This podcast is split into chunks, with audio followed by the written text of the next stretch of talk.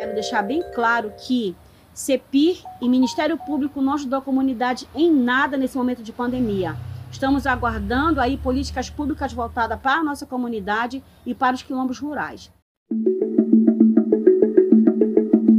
Olá, sejam bem-vindos ao Pandemias na Amazônia. Eu sou Gustavo Faleiros, editor do site Infoamazônia. Nós, em parceria com o Núcleo de Estudos da Amazônia Indígena, UNEAI, da Universidade Federal do Amazonas, lançamos este projeto, que é um mapeamento colaborativo de narrativas sobre as epidemias virais e ambientais da região amazônica.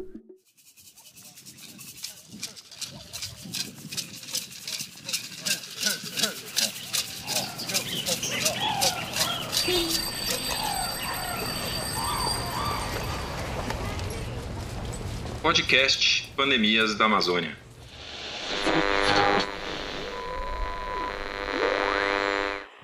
Nós começamos este projeto coletando relatos sobre os impactos da Covid-19 sobre populações tradicionais, povos indígenas e quilombolas.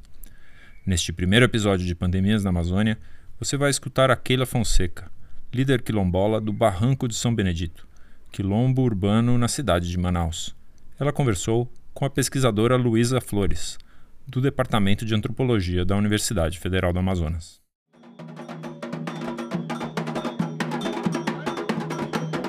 Hoje vamos ouvir um pouco da experiência de Keila Fonseca, presidente da Associação Crioulas. Crioulas é uma associação de mulheres do Quilombo do Barranco de São Benedito, o primeiro quilombo urbano de Manaus e do estado do Amazonas. Sabemos que os efeitos da pandemia têm sido mais devastadores para as comunidades negras e indígenas, que, por sua vez, criam estratégias de resistência e de cuidado. Keila nos conta um pouco dos efeitos da pandemia no Quilombo de São Benedito. A nossa comunidade ficou bem reservada, nós tivemos máscara no tempo certo, álcool em gel no tempo certo e nos resguardamos também. Só saiu para trabalhar quem estava na informalidade. E só duas pessoas morreram com problema de Covid na comunidade. O resto se resguardou usando álcool em gel, se, é, evitando que as crianças saíssem, né? Como presidente da Associação Crioulas e como autodeclarada feminista negra, Keila desenvolve um intenso trabalho junto às mulheres quilombolas e apoiadoras da comunidade. Por isso, compartilha conosco um pouco das ações que elas vêm desenvolvendo. O cuidado feminino aparece como um elemento central das estratégias de combate à Covid-19. A nossa experiência como mulheres nessa, nessa pandemia na comunidade foi que, apesar de nem termos muito contato com as outras, nós começamos a se comunicar mais pelo WhatsApp e, começar a, e começamos a cuidar uma das outras nas suas casas, né? Perguntando se, e aí, como é que está? Vocês estão, tem álcool gel? Vocês ainda têm material de higiene? Vocês estão com máscaras? Esse foi o cuidado das mulheres na comunidade, umas com as outras, inclusive as famílias.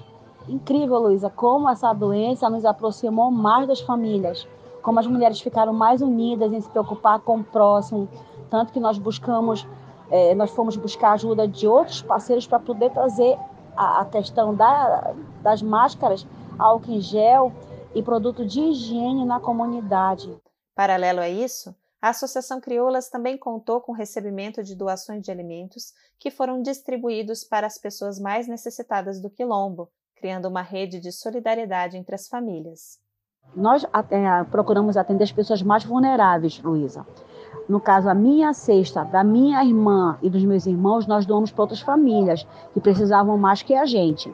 Então a gente tentou se ajudar e continua se ajudando. Com o pouco que tem, nós saímos distribuindo em cada casa. Para você ter uma ideia, são 180 famílias né? 139 na comunidade, 41 em outros bairros. Então, até essas pessoas que moram em outros bairros, que nós fizemos o um mapeamento de quem é mais vulneráveis, foram as que ganharam cesta nesse momento. A pandemia virou isso aí na comunidade, virou rotina. E as cestas básicas têm auxiliado muito na comunidade, principalmente as famílias vulneráveis. Um ponto central que alterou a dinâmica da vida no território foram as relações de trabalho para garantir o sustento das famílias na comunidade. Com a pandemia, a sobrevivência financeira da população quilombola no meio urbano, cujo trabalho é marcado pela informalidade, passou principalmente pelos serviços delivery, de entregas de alimentos e produtos nas casas das pessoas. Apesar da nossa comunidade, 80% das pessoas terem graduação, temos nossas profissões, nós não estamos trabalhando na área. Você sabe que eu trabalho informalmente, eu tenho café da manhã e almoço, que eu comecei a trabalhar na pandemia com as entregas deliveries. Agora, depois do dia 15, que começaram a normalizar. As minhas primas, que são pedagogas, começaram a fazer trabalhos em casa, venderem natura pela, pela internet, né, por vias de WhatsApp. E também as minhas primas começaram a vender bolos, salgados e tortas, tudo delivery. Dessa forma que a comunidade se sustentou esse tempo todo no delivery e fazendo as entregas em domicílio, sem poder trabalhar com seu espaço completamente montado com mesas e cadeiras. A pandemia virou rotina, como disse Keila, mas nem por isso a comunidade diminuiu suas ações frente à Covid-19. Com uma série de alianças e parcerias, o Quilombo produziu máscaras e organizou doações de materiais de higiene pessoal para serem enviados para outros quilombos do Amazonas, quilombos rurais, constituindo uma rede de apoio mútuo entre as comunidades. Nós da comunidade fizemos uma ação com o Instituto Pé na África para conseguir máscaras para a nossa comunidade também para o município de Barreirinha, da comunidade de lá, e município também de Itacoatiara com o Quilombo do Serpa. As relações de solidariedade entre quilombos foram fundamentais para o enfrentamento da pandemia, enquanto que o governo federal permaneceu totalmente omisso às urgências da população. Só venho aqui agradecer a todos e dizer que Covid mata, usem máscaras, usem proteção, não fiquem em aglomeração, usem luvas e só saem das suas casas se for necessário, se você tiver um trabalho informal, da qual você depende dele para trazer seu sustento. Nós já perdemos dois na comunidade para a Covid, não queremos perder mais nenhum.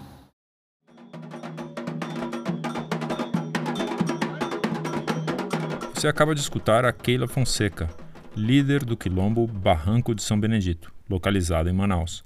Ela conversou com a pesquisadora Luísa Flores. Este foi o primeiro episódio do Pandemias na Amazônia. Obrigado por nos escutar e até a próxima. Você escutou